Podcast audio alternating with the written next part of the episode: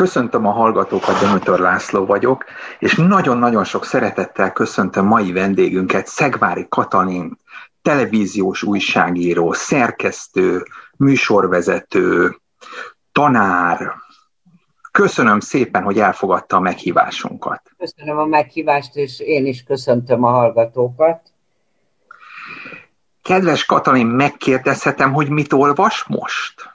Most ebben a pillanatban nem olvasok semmit sem, mert most e, beszélgetünk, de ebben a pillanatban egy barátnőmnek egy fordítását, egy svéd krimit, mert na, kapott érte díjat is, és nagyon szerettem azt a stílust, ahogy ő fordít.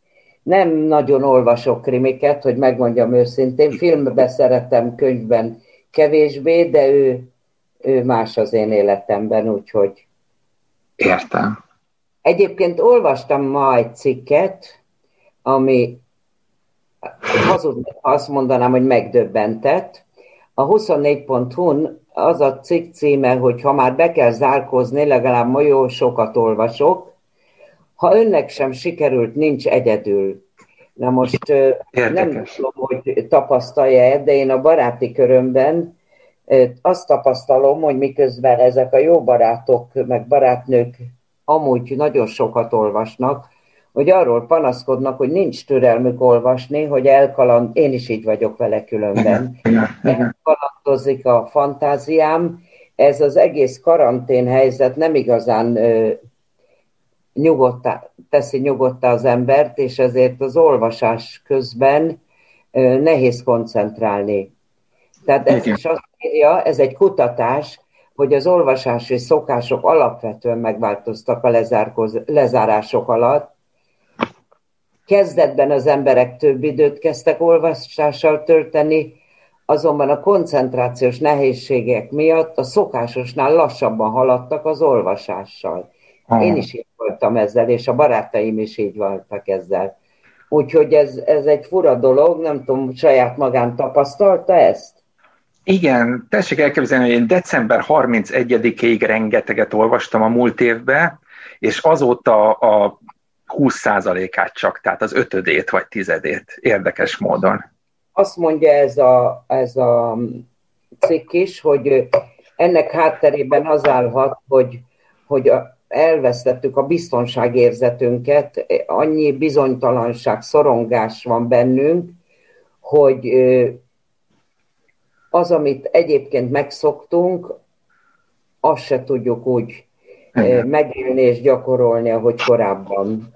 De hát azért is jött létre ez a műsor, bocsánat, hogy Igen. ajánljunk tényleg olyan könyveket, olyan híres emberektől, mint ön, amivel esetleg az olvasók azok újra fel tudják venni a fonalat.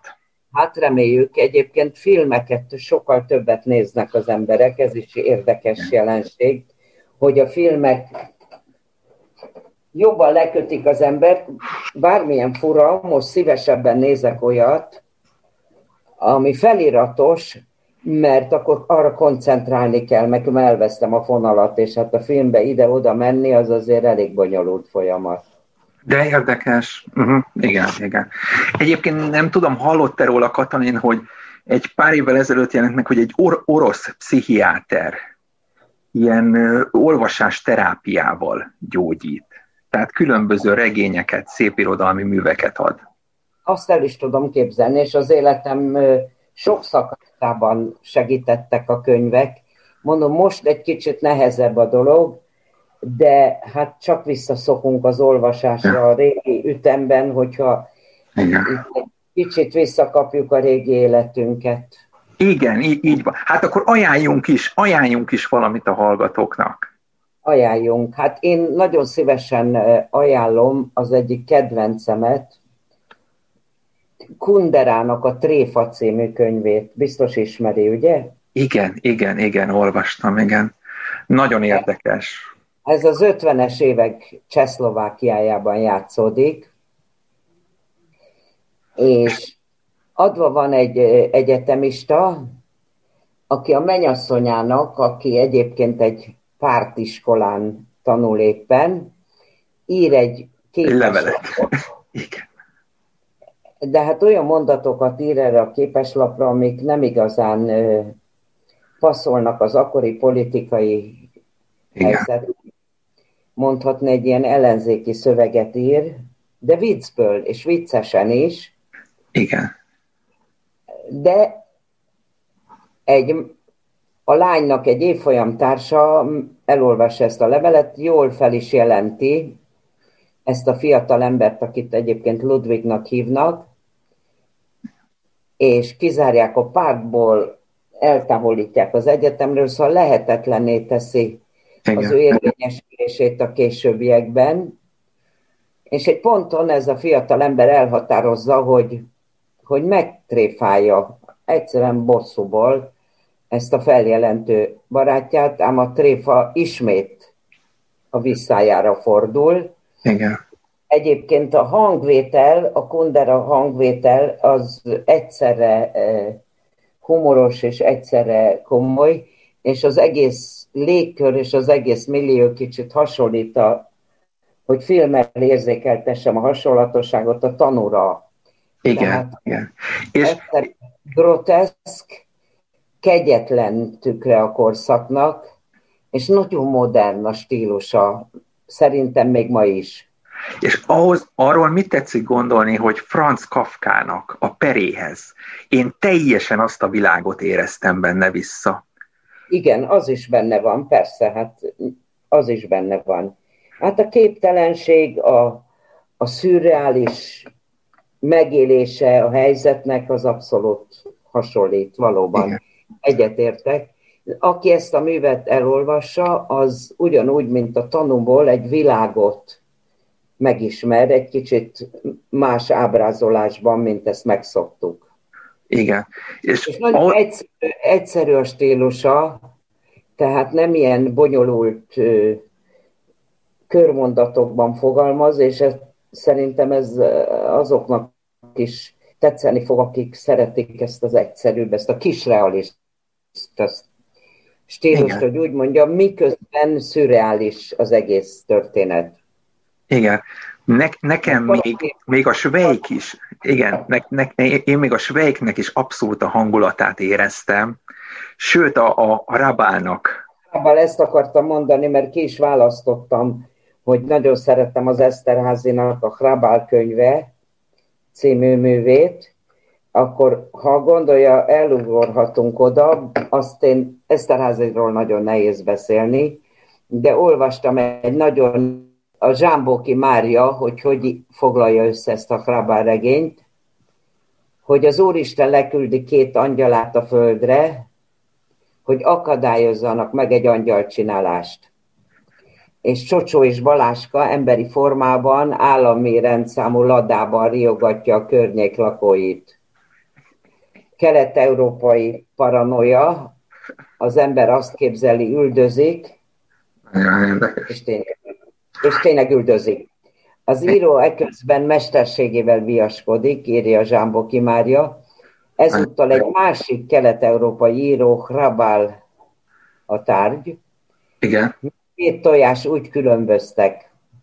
Anna az író felesége nem viaskodik a történtekkel, hanem éli őket, beleszeret a cseh kollégába, megosztja vele gondolatait és történeteit a csak nem egészen közös Donatái sorsot, ezt a formás rémdrámát, csak úgy, mint kétségeit afelől világra akarja hozni negyedik gyerekét.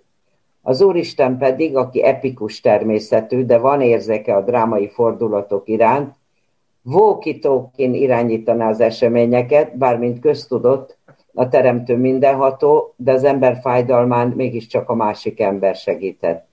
Mi lesz a regény szereplőinek sorsa, s mi van, mi lesz ezzel az elfuserált teremtett világgal?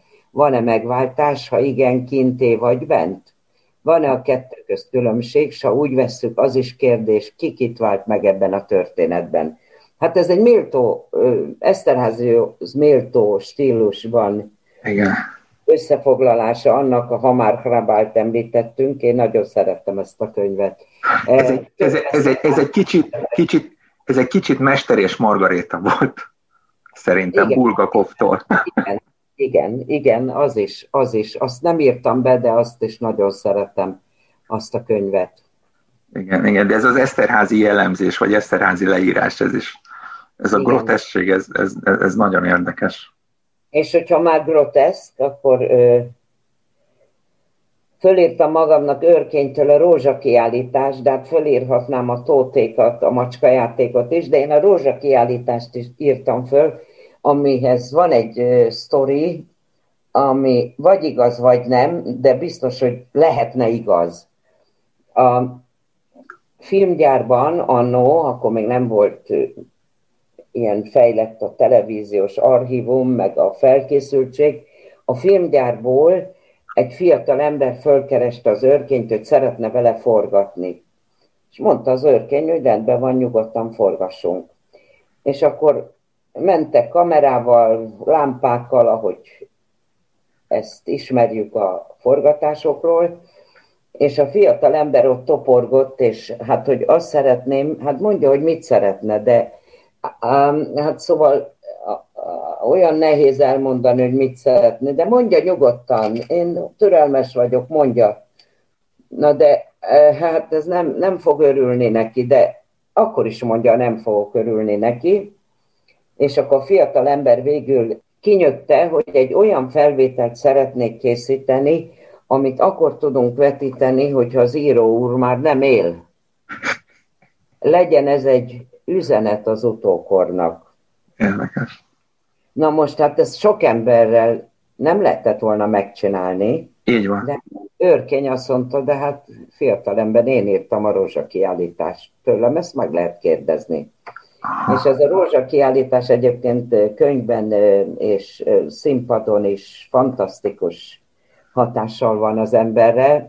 Ugye ez a halálról szól, ugye három ember búcsú felléptét írja meg a, a szerző, ismerős figurákét, olyanokét, akik bármikor találkozhatunk, és végül is nem történik velük sem más, mint mindannyiunkkal, ha majd üt az óránk, de hát azért itt ővelük másképpen történik, és, és erről szól a regény, a halál közelségéről, és arról, hogy végső magányunkban ugye mindannyian egyedül vagyunk, és nagyon abszurd módon segít át az olvasót, vagy a színházban a nézőt, hogy egy ilyen tabu fogalommal könnyebben meg tudjon birkozni. Mert hát ugye ez, ez a őrkényi abszurditás, ez nem engedi, hogy az ember egy ilyen bánatos állapotba zuhanjon, hanem egyszerre mosolyog, olykor még nevet is, és hát persze elgondolkozik. Mert ugye ezek a figurák, ezek eh, valós életben létező figurákról Aha. mintázódtak. Ez, ez teljesen más akkor, mint a tóték. Én sajnos a rózsa kiállítást még nem olvastam akkor olvass el, mert nagyon jó. Lehet, hogy az előadás is fönn van az interneten. Ez Aha. a Vix házban volt. És, a, és az egyperceseknek a humorából, meg az abszurditásából lehet belőle érezni? Valami? Minden, mindenben lehet. Szóval, és ez egy egyszerűen hihetetlen, hogy, hogy őrkény ma ugyanolyan nem, nem csak, hogy aktuális, az rendben van, hogy aktuális, hát egy jó író műve aktuális mindig, hanem annyira sajátos a stílusa, annyira modern, hogy az elképesztő. Igen. Hát a tótékat is rendszeresen játszák, ugye? Igen. A tóték Egy... is egyszerre abszurd, és egyszerre kisrealista. Mert Igen. ahogy megírja a figurákat, ahogy jellemzi az őrnagyot, a családot, az teljesen kisrealista. De ez az egész dobozolás dolog, ez, ez, ez olyan abszurdá teszi, hogy Igen. is az ember, ha, ha nem is hangosan neved, bár még olyan pillanatok is vannak, mert ugye a, az apa és az anya közti dialógusokban olykor tényleg van humor, és hát a végében is van, hogy hányba vágtad Lajosom, ugye, amikor fel. Így van, igen, igen, igen, négybe, igen. A macska egyébként... egyébként tele van humorral, Aha. mert hát a Csermlényi Viktor figurája az mondjuk garancia arra, hogy a néző nagyon jókat tud nevetni, miközben hát az egész végül is nagyon szomorú, de mégis nem úgy jövünk ki a nézőtérről, vagy nem úgy tesszük le a könyvet, hogy itt a világ vége, és nekünk a világfájdalmunk még erősebb lett, mint eddig volt, pedig már eddig is erős volt. Igen. Egyébként érdekes, Katalin, hogy most említette itt Csehországot, a cseh irodalmat, magyar irodalmat, így a közép-európai irodalomról. Van önnek valami véleménye? Valami jellemzőjét tudna mondani? A Közép-Európa, tehát a szociali, volt szocialista táborról beszélünk most? Igen, igen, mondjuk, mondjuk a szocializmusból kiindul, de, de egyáltalán a népeknek, az, az itteni népek irodalma. Valami hát közös, közös vonást?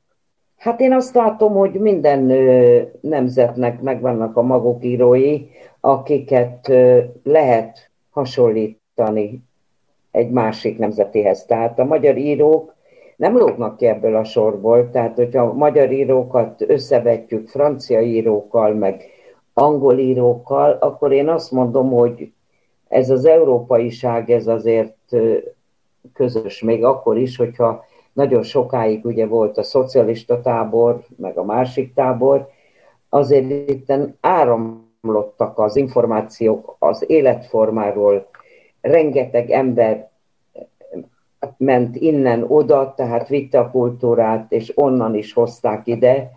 Én azt hiszem, hogy föl lehet ismerni az európai stílust, mint hogy az amerikai stílust is például föl lehet ismerni, de nem egyik se idegen a másiktól, szóval most nézzük, Igen. Te, én, én mondjuk... Például, hát az ő műveit tökéletesen működnek Magyarországon, színpadon, Igen. könyvben egyaránt. Nyilván, én úgy, úgy... A filmek, filmek sokat segítettek abban, hogy a kultúrák közeledhessenek egymáshoz, mert a mozi az mindenhova elvitt bizonyos irányzatokat, bizonyos témákat, és talán eb, e, én így okoskodok, de lehet, hogy tényleg csak okoskodás, hogy, hogy nincs, még a szocialista korszakban is föl lehetett ismerni bizonyos európai vonásokat a könyvekben. Igen, igen. Én úgy értettem e, elsősorban, hogy mondjuk ez a, ez a kunderai, meg rabali abszurd, az örkényi abszurddal, vagy a Franz Kafkai abszurdal. Tehát ez, ez valahogy nagyon, ennek a hangulata szinte ugyanaz minden írónál, nem? Itt Közép-Európában. Hát a szocialista táborban nagyon sok a, a közös, ami eh, mondjuk nem volt jellemző Nyugat-Európára, hát ez a bezártság, a, a falak, a határok, a szöges drótkerítések, hát ez azért nagyon sok írót ugyanarra az útra vittek, hogy olyan műveket írjanak. Katalin, ha már itt a filmnél tartottunk most egy kis kitérővel, ön szerint van olyan film, ami jobb, mint a, a könyv, amiből készült? Én azt gondolom, hogy nem szabad összehasonlítani. Nem aha, szabad. Aha, én, nem... én soha nem hasonlítgatok össze. A, én úgy nézem, hogy ez egy film, és filmnek milyen. Érte. És ha előtte olvasta könyvbe, nincs ilyen összehasonlítást nem tesz, nem szokott tenni? Hát a, például a háború és békét én láttam színpadon, olvastam, láttam filmen. Nem szabad. Ha az egy jó előadás, akkor az egy ugyanaz a mű, de mégse ugyanaz a mű. Ha filmen jó, mint ahogy annak idején a, az én fiatal koromban az amerikai, a Mel Ferrer, Harry Fonda, Harry Fonda, Audrey Hepburn, az a film, akkor az nekem nagyon, mint hogy az Egri Csillagok is jó, amit Várkonyi Zoltán rendezett. Így van. Hát, mint ahogy a Pál utcai fiúknak van például egy zenés változata a Víg Színházban. Igen, igen, igen. Egy musical változat, és hihetetlenül hatásos. Hát persze, hát egy csomó minden nem tud áthozni a könyvből, mondatokat, igen, de az egész könyv, de hát egy annyira zseniális előadás. És fontos előadás, mert én elvittem az unokámat, még akkor nem, kell, nem volt neki kötelező olvasmány, és hát teljesen uh, odafölt ezért a musicalért, mint ahogy meg, megcsinálták ezt ugye filmen igen, is, igen, filmen is, Fábri Zoltán is megcsinálta. Szerintem önmagukba kell a műveket nézni, mert egészen mások az eszközök. Hát Teljesen, az Szerintem könyvet könyvvel kell összehasonlítani, filmet Igen. filmet. Igen. És le, le, nem lehet, hogy most így hirtelen eszembe jutott, hogy az a legrosszabb, hogyha valaki szolga lelkűen akarja másolni a könyvet a filmjébe. Hát ez, az biztos, hogy halálosan unalmas, én szerintem, mert egy filmnek egészen mások a sajátosságai, mint, mint egy könyvnek. Hát persze, amikor, hát ott van például, nézzük meg a, a, a szálakakuk fészkére. Pont ezt akartam, igen. Ugye? Hát ott a Jack Nicholsonnak a játéka egy olyan pluszt hoz bele a filmbe, ami a könyvben nincs meg. Pontosan így van, pontosan így van. Mint ahogy a Pál utcai fiúkban olyan erős a dés zenéje, hogy állva tapsol a közönség, mert egy nagyon igényes zene, és kifejezetten erősíti a mondani valót, és az, ami a könyv lényege, az benne van a színházi előadásban. Úgyhogy nem, nem hinném, hogy, hogy hát az nagyon csalódott, aki egy könyvet viszont akar látni a vásznon. Hát az teljesen igaz, teljesen igaz. Igen, igen, igen. Én mondjuk még a, a háború és békét nem, nem, nem láttam itt a Harry Fondásat, de mondjuk a, a Pierre Bezuhov, mint Henry Fonda megjeleníti, nekem ez egy kicsit meredek.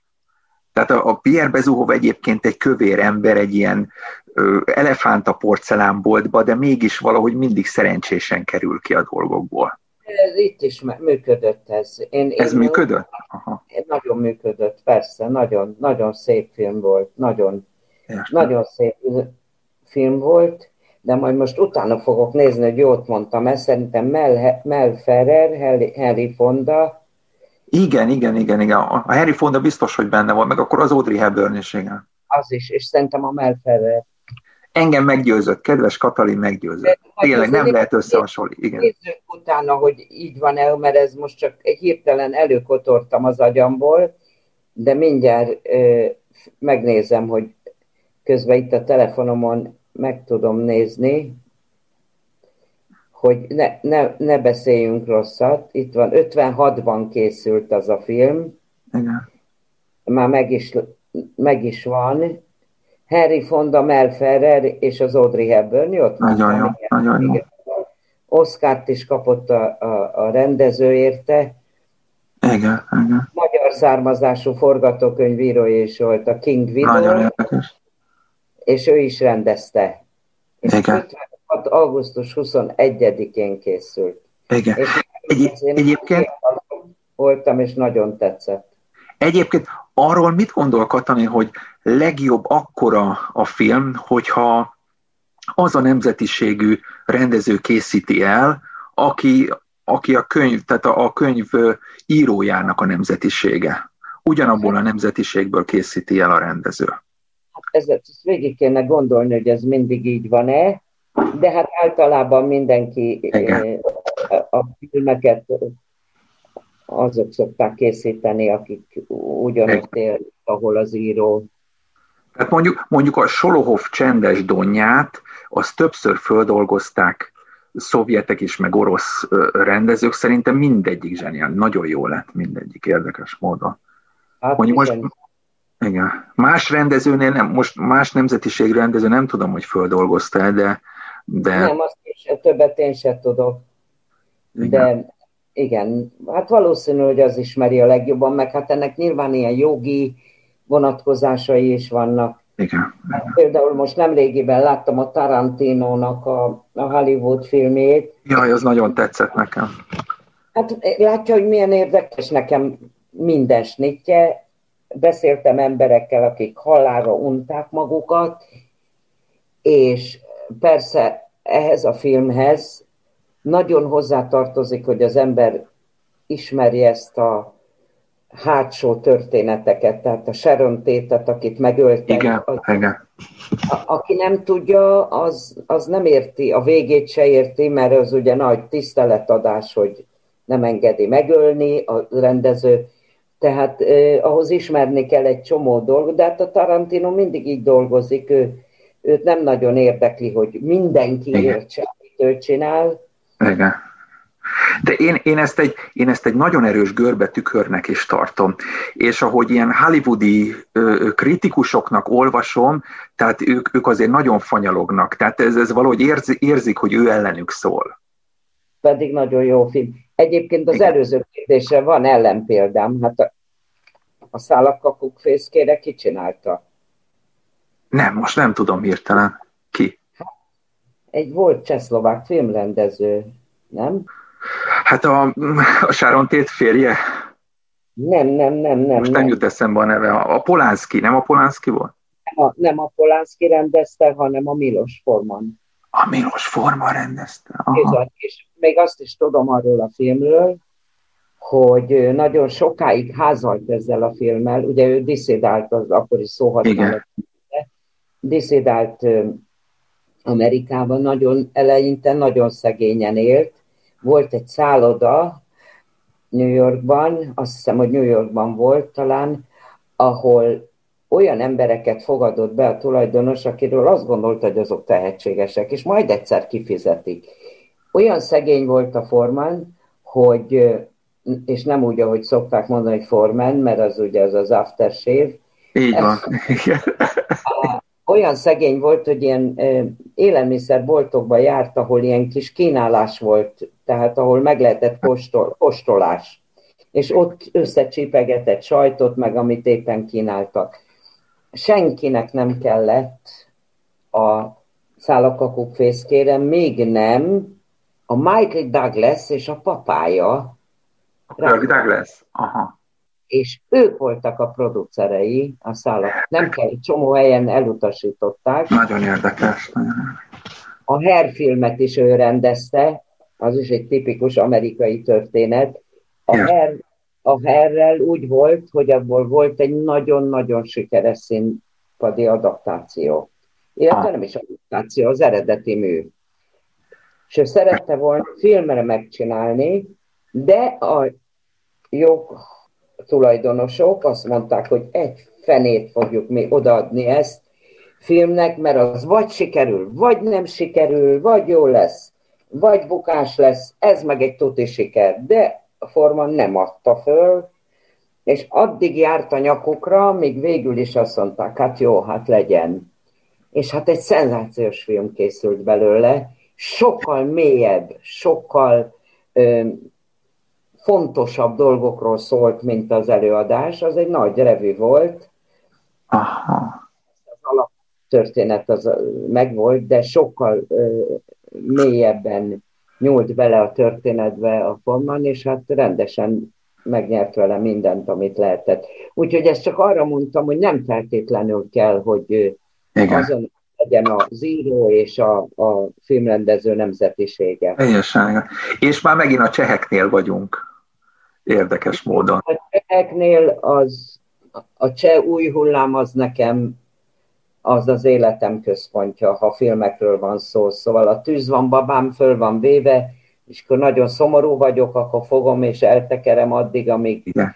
kialszik a lámpa, és a, mikor kigyullad a lámpa, már semmi nincs a tombola tárgyak közül, és valaki lelkismeretfordulásból bedob egy disznósajtot középre. Szóval ez, a, ez is, ezek a csehek azt tudják, a Hrabel is ezt tudja, meg hát a rendezők is ezt tudják, hogy kisrealizmus, szürrealizmus keverve. Igen, tényleg, tényleg. Fantasztikus. Nagyon érdekes, köszönöm, hogy elmondta ezeket. Mit hozott még kedves Katalin, mit tud még ajánlani? Hát én, én Nagy Német László rajongó vagyok, a társadalmi drámákból írtam a diploma munkámat, nem is akár kihez az egyetemen, hanem Cine Mihályhoz, aki nagyon ismerte ezt a világot. Én azt szokták mondani, hogy kicsit unalmasak. Hát nekem nem unalmasak. Ezek az ő drámái, a villámfény, a győzelem. És a Galile, én a Galileit olvastam, most jöttem rá a Galileit. Azok a történelmi drámák. Azok a társadalmi drámák, az ugye azok olyanok a főhősök, mint a, az író, hogy különcök ki akarnak vonulni a társadalomból, és vannak a történelmi drámák, ugye a hetedik Gergely, az Eklézia megkövetés, e, a hetedik Gergely, ezt mondtam, a hetedik Gergelyt, igen. Szóval ezek a, a 20, ezek szerintem fantasztikus darabok. De ezek ilyen rendszer, rendszerkritikák is, nem Katalin? Abszolút rendszerkritikák is. És hát ugye itt van az, hogy az ő hősei általában elbuknak, de a történelem azért egy ponton igazolja, hogy, hogy jó ügyért buktak el, és, és nem felejti el őket a későbbi kor. Ez nagyon érdekes, én a diákjaimnak mindig szoktam mondani, hogy vajon mitől van az, hogy a görög tragédiák abszolút olyanok, mintha ma írták volna őket, tehát ha átírjuk a helyszínt, a kort, akkor hát azért, és ez egy szomorú felismerés, hogy a, minden változott az évszázadok során, még a földrészek se pont ott vannak, ahol régen voltak, hanem kicsit csúszkálnak, Igen. a tengerek is csúszkálnak, a, az éghajlat változik, minden. Az egyetlen, ami nem változik, az az ember jelleme. Tehát ugyanazok a jellemvonásai vannak a görög tragédiák főhőseinek, mint egy mai embernek. És akkor már nem is kell, hogy drámáról beszéljünk. Igen, és igen, érdekes. Ez nagyon érdekes. Egyetlen új jellemvonást nem tudunk, ami nem volt meg egy görög hősben, egy darab főszereplőjében, mint ami ma. És ettől tudjuk ezeket ma is nézni, és ettől lehet ma is német László történelmi drámát játszani, de könyvként nekem a nagy kedvencem azért az Égető Eszter, aki egy olyan női alak, aki, ha ez ember egyszer elolvassa, akkor soha többé ezt a nőt nem felejti el. Ugye ő 48-ban lesz, van vége a könyvnek, a század elején kislány, és aztán 48-ban, mint családja fosztott, így írják, nagymama, így búcsúzunk el tőle, és ő egy olyan fantasztikus nő alak, aki akár hova kerül el, vagy akár hova vetődik el, akár rokonok, akár idegenek közé, mindig jobbítani akar, szorgalmas, szeretne közösséget kovácsolni azokból az emberekből, akik körülötte vannak, de hát ez nem nagyon sikerül neki. Nagyon érdekes. Mert, bocsánat, meg, megkértem volna önt, hogy hasonlítsa esetleg más irodalmi női, nő alakhoz, de akkor ő nem olyan, mint Bovári né, vagy nem olyan, mint a egyasszony nem. életébe Zsanni, vagy, nem, vagy, vagy ö, Kafka Margitnak van a színek és évek, akkor a, a, a, ő, ő nem olyan. Aha. Jelentős alak, de de ez egy egészen speciális történet. És, és ugye neki az a nagy tragédiája, hogy ő azt reméli, hogy, hogy úgy meg lehet ilyen kis helyeken, meg lehet váltani a világot, tehát nem lehet, mert a kis helyek, a kis, mondjuk az foltok, ahova ő elkerül, azok nagyon-nagyon erősen szimbolizálják az egész társadalmat. Úgyhogy sivár világ, amit ő csillogóvá akar tenni, de tulajdonképpen az első perctől kezdve bukásra van ítélve. Nagyon érdekes. Egy, bocsánat, ahogy, ahogy így mondta hogy a sivárvilágot, a, esetleg harmonizál Krasznahorkainak a, a sátán tangójára? Vagy hát, nem, nem mondhatni? Aha. Nehéz összehasonlítani Krasznahorkai és német Lászlót. De hát az, hogy vannak hasonlóságok, az éppen abból következik, amiről az előbb beszéltünk. hogy az emberek ugyanazok. Ugyanazok. Igen.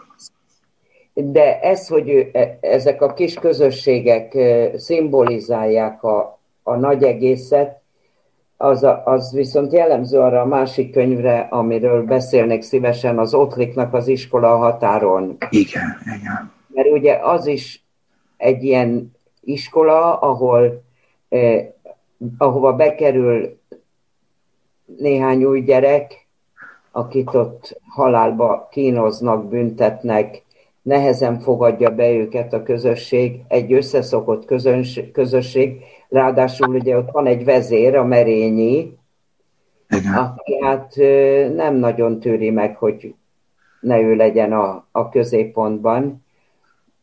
És lényegében itt is egy, egy zárt közösség kiválóan modellezi az egész társadalmat, mint ahogy ha arra gondolunk, hogy hány, hány olyan darab van, ahol azt látjuk, hogy egy kis közösség nem tud másképp viselkedni, mint ami a nagy közösségből átszivárok hozzá. És ebben is az a lényeg, hogy az ember jellem sajnos nem fejl, minden fejlődik, csak az ember igen, jellem igen. nem fejlődik. Igen. Úgy, Mondjuk, mondjuk lehet, hogy ezért nekem a görög drámák azok nagyon kegyetlenek. Tehát olyan, minthogyha, minthogyha várná maga a dráma is, hogy a végkifejlete az valami, az valami véres ember áldozat, embergyilkosság legyen. Hát azért a iskola határon is elég kegyetlen, ahogy egymással ott bánnak a, a igen. Igen, mondjuk én voltam katona, hogy én ezt alá tudom támasztani, hogy, hogy ezek nem. a mikroközösségek, ezek milyen kegye. Igen, igen, igen. És igen. Nem tanul az emberiség, nem tanul, megismétlődnek a különböző társadalmi szokások, akkor a politikában ugyanúgy ma is vannak országok, ahol van a vezér, és azt istenként imádják, aztán leszórják, ahogy a Brutus tette, de addig meg istenként imádják. Szóval nem, nem tanul az ember, nem képtelen.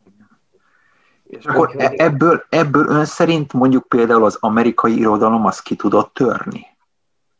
Hát ahhoz jobban kellene ismerni, de még ez, hogy hogyan ö, ö, szimbolizál egy kis közösség egy nagy egészet, hát nekem egyik, hát német szakos tanár is vagyok, de ettől függetlenül nekem a Varázshegy egy nagyon fontos könyv az életemben. Ott is ugye mi van? van adva van egy, egy szanatórium, ahol ugyan úgy megtalálható már a fasizmus réme, és ott ott van minden feszültség ebben a kis zárt közösségben, ahol a Hans Kastorp él, ebben a mikrokozmoszban egyszer csak előállnak azok az eszmék, viselkedésformák, amik aztán később az első világháború kirobbanásához vezettek. Tehát már a fasizmus réme is ö, megjelenik, pedig hát ez egy nagyon zárt közösség, tehát az emberek itt is nem tudnak túllépni a saját árnyékban. Tehát akkor, akkor, akkor nem varázshegy. Ön szerint nem varázshegy.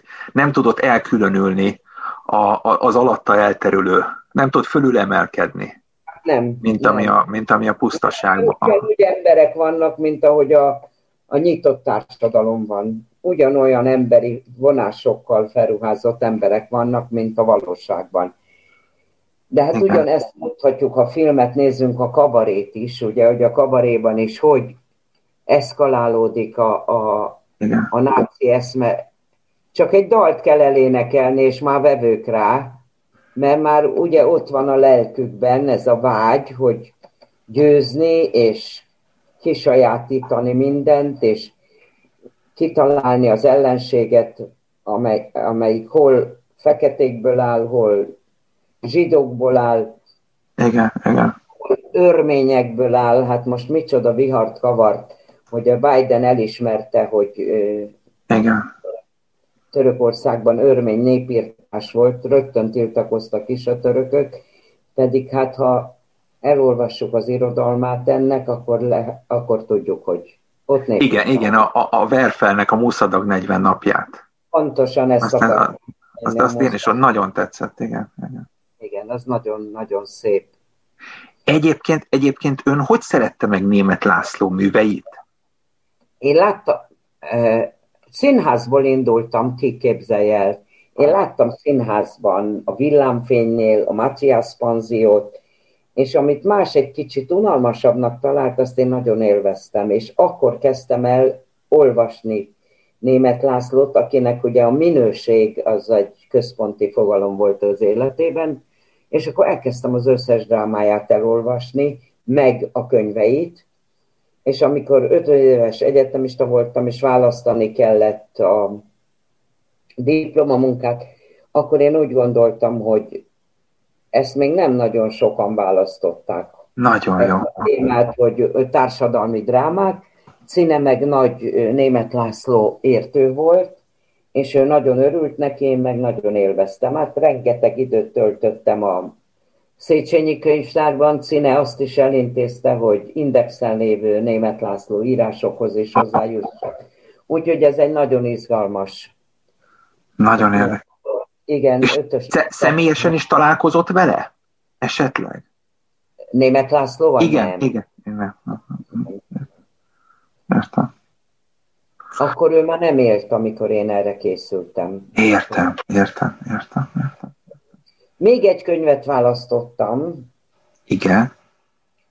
Mert hát hozzá személyes, erős személyes kapcsolat is fűz, de hát ettől még nem biztos, hogy jó könyvei vannak, de zseniális írónő, Szabó Magda.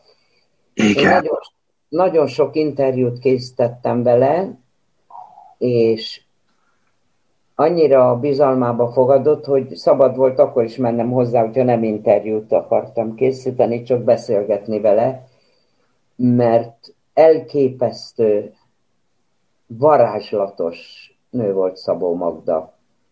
Akkor, amikor én megismertem, már nem élt a férje Szobotka, de egymással szemben volt a Júlia utcában a két lakás, de annyira közel egymáshoz, hogy két lépéssel egymáshoz át tudtak menni, és nem csak az élet dolgairól mesélt, hanem hát a Magda nagyon komolyan foglalkozott irodalommal, és akkor elkezdett egy íróról beszélni, vagy egy költőről, és folyton arra gondoltam, Istenem, ha minden tanár így tudna Csokonai Vitéz Mihályról, vagy Vörös Martiról beszélni, akkor egészen biztos, hogy a gyerekek imádnák ezt a korszakot is. Nagyon, nagyon sok művét szeretem Szabó Magdának, a, de azért az én kedvencem az ajtó. Az ajtó, aha, értem csak azért egyébként a Szabó István nagyszerű filmet forgatott belőle, a Helen Mirren volt a főszereplő. Igen. Nekem mondjuk a régi, régi módi történet tetszik, ezt az eszmet. A régi módi az is a fantasztikus színházi előadás volt, Súlyok Mária, Almás Éva, Márkus László, és egyenrangú volt, a Magda is egyenrangúnak tartotta a könyvvel, ő ha odaadott valamit, hogy lehet színpadon játszani, akkor ő mindent tisztázott, hogy mi az, amihez ő ragaszkodik, és utána hagyta, hogy dolgozzanak a rendezők. Nem járt be, én legalábbis úgy tudom, hogy nem járt be okvetetlenkedni, hanem aztán nézőként ült be.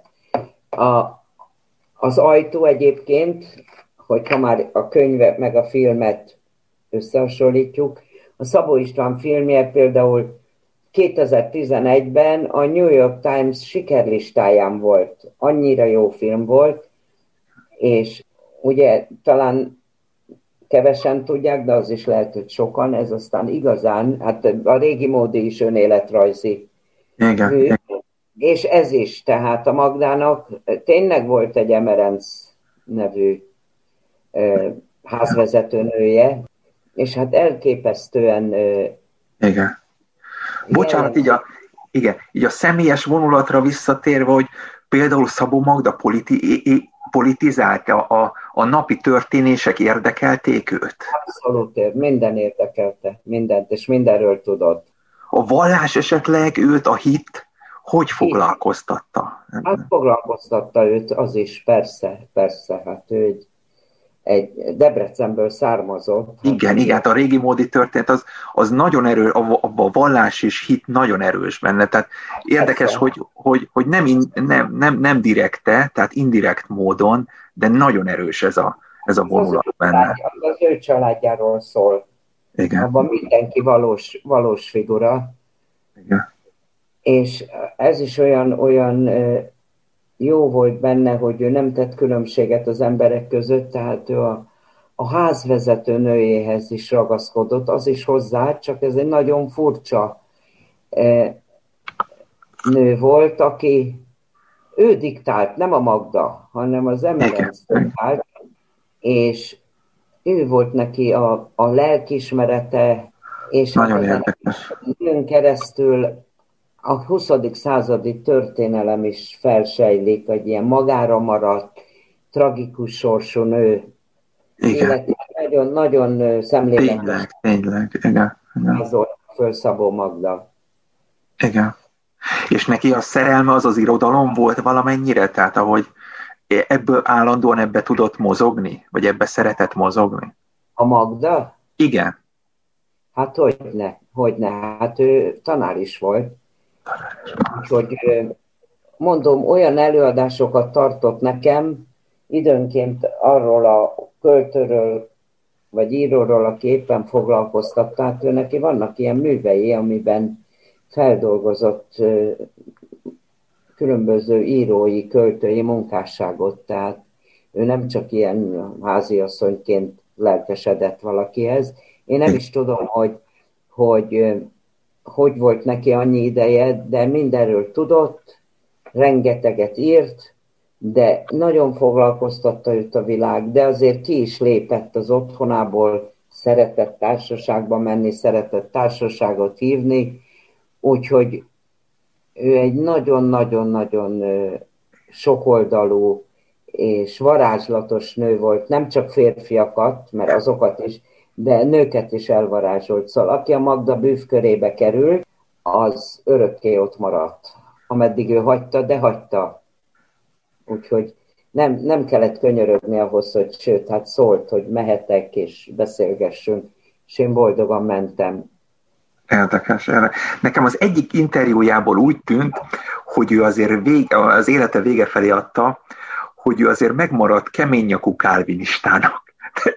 Tehát ez, ez egy-egy ilyen gondolati fordulatából nekem nagyon kijött. Igen, igen. Ez a, Debre, ez a debreceni születés, ez a erős református szellem azért úgy, úgy eléggé megmaradt. Igen, de erről nem, a műveiben igen, de egyébként nem egyébként került, nem. legalábbis velem nem került szóba. Értem, értem.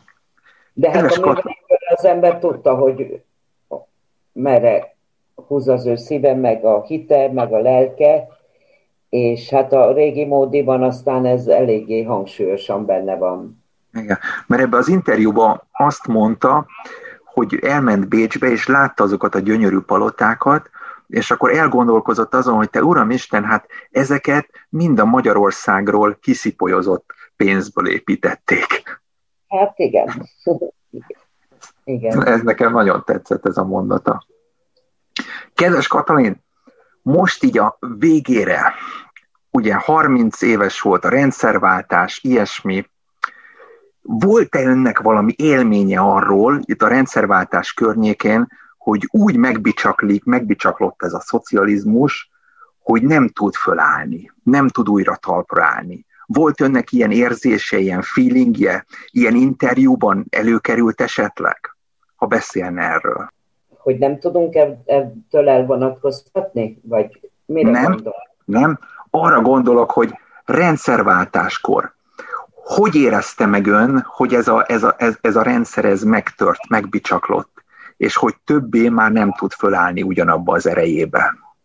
Hát mondjuk... Érzett ön ilyet? Igen. Egy kulturál, ez nekem, én egy kulturális magazinnál, a stúdiónál dolgoztam, ugye, és amikor az Érdi Sándor, aki a főszerkesztő volt, Kepes Andrást, meg engem az induló műsorhoz odahívott, akkor ő mondott egy nagyon fontos mondatot nekünk. Azt mondta, hogy azt nem ígérem, hogy mindenről lehet beszélni, de amiről nem akartok, arról nem kell. Ennél gálánsabb ajánlatot 1980-ban nem lehetett kapni. És nekünk az volt a szerencsénk, hogy bár nagyon sok művésszel nem foglalkozhattunk, és rendszeresen jártunk raportra a Célgyörgyhöz, akiről lehet, hogy ez sokaknak nem tetszik, de én most egy pozitív dolgot mondok. Ha valakiről azt mondta, hogy nem lehet, vagy meg utólag kikaptunk, hogy szerepelt nálunk, mondjuk a szobrászművész Haraszti István édeske, soha nem mondta azt, hogy ez egy rossz művész. Igen. Soha. Tehát ő pontosan tudta, hogy ki a jó művész, és ki a nem jó művész, Igen. csak azt mondta, hogy ezt nem lehet. Mint konfliktusunk volt Nádas Péter interjú miatt is, amit Kepes Andris csinált, de azt el kell mondani, hogy ő, akit beengedett, a támogatott, mert ugye támogatott, tűrt és tiltott kategóriák voltak. Igen. A támogatottban nagyon nagy művészek voltak, tehát nem elfű elvtársak, hanem nagy művészek, a Szántó Piroskától kezdve, hogy képzőművész mondjak, a Varga Imréig, írók közül is, tehát azt kell, hogy mondjam, hogy ő pontosan tudta, de ne felejtsük el, hogy mi akkor e, egy, egy szovjet befolyás alatt álltunk, és bizonyos dolgokat nem lehetett. Igen, és a, igen. Ennek ellenére mi feszegettük a határokat, amik fölött hol szemet hunyt, hol behívott minket, ledorongolt, hol be elengedte, hogy megszünteti a stúdiót, de végül is, amikor már puhult a helyzet, akkor sorban megszólaltathattuk, és akkor még nem volt meg a rendszerváltás, csak már ilyen nagyon puhult a rendszer, azokat, akiket korábban nem. Úgyhogy ilyen szempontból mi egy nagyon érdekes korszakot éltünk meg, és azt hiszem, hogy a rendszerváltás kulturális változása, az ha valaki megnézné a műsorainkat, az elég pontos képet kapna róla. De jó, nagyon érdekes, amit el tetszik mondani. Egyébként nekem is valahogy ez volt a benyomásom, hogy, hogy acél egyáltalán olyan tehetségek fölött ült, akiket nem tudott már kordában tartani. Tehát ő szinte akkor állandóan frázba kellett, hogy legyen, mert annyi nem. tehetségesen... Igen? Nem volt frázban. nem volt? Meg kell, nem, nem, ő egy magabiztos ember volt. Meg kell nézni, hogy milyen filmek születtek az ő idején. Hát zseniálisak, igen, igen, igen. Ilyen könyvek születtek, Moldova Györgyöt mondom, igen. és tehát most rendszerkritikusról beszélek. Például a Moldova művek. Tehát én nem, ő nem volt egy frázban. Ő pontosan tudta, hogy meddig lehet elmenni, azt is tudta, hogy, hogy mi az, ami már nem megengedhető, de mondom, az nagy pozitívuma volt, hogyha valakit indexre tettek, ő nem mondta azt, hogy ez egy tehetségtelen, egy hazaáruló és hasonló jelzőket, azt mondta, hogy ezt nem. De mondom, azért mindig próbálkoztunk, és akkor mindig mentünk raportra, de végül is hát életben maradtunk, úgyhogy nem vagyunk mártírok. Igen. Egyébként Moldova György is volt már nálunk, és hasonlókat mondott nagyon acélről, meg az acéli rendszerről. Hát, Érdekes mód. Hát olyan színházak voltak a Kazimírtól kezdve az Ádám Ottóig, a Vámos Lászlóig, hát itt, nagy színházcsinálók voltak, és fantasztikus előadások voltak. Jó, van, ami kimaradt, természetesen. De hát ez ha már közhely, de nagyon sok könyv nem került, hogy már könyvekről beszélünk, nagyon sok könyv nem került ki a fiókokból. Azóta, így van. Voltak írtva, vagy amit egyáltalán nem ismert valaki kiadatni. Úgyhogy hihetetlen tárháza van azoknak a könyveknek, amik az ő fennhatósága alatt születtek, és mondom, nem sok könyv lapult a fiókokban. Igen, igen. Váratlanul, mert azért a Konrádnak a látogatója csak kijött. Igen, Aztán, igen. Na, azért mondom, hogy Aki Teljes. akkor élt, és ezt nem tudja, az szívesen szimplifikál, és mond, hoz könyörtelen ítéletet, de hát mi, akik akkor éltünk, meg dolgoztunk, mi azért tudjuk, mi az igazság. Igen, igen. De hát ennyi, ennyi tehetséges embernél a gőzt, az valahogy azért ki kellett ereszteni. Tehát lehet, lehet hogy erre, erre nagyon ráérzett Acél György, hogy, hogy hogy kell ezt kiereszteni. Vagy... Magyar televízióban is olyan remek művek születtek, tévéfilmek, tévéjátékok. A Színetár Miklós művészeti igazgatása alatt, amiket nem muszáj elhinni, csak be kell menni a TV archívumába, és ezt azt azt kikérni, és akkor igen, igen, igen. látni, hogy mi történt akkor. Kedves Katalin, nagyon-nagyon szépen köszönöm, hogy elmondta ezeket a rengeteg érdekes dolgot, élettörténeteket, könyvajánlót. Köszönöm szépen, hogy köszönöm. Kezi csókolom, csókolom, köszönöm.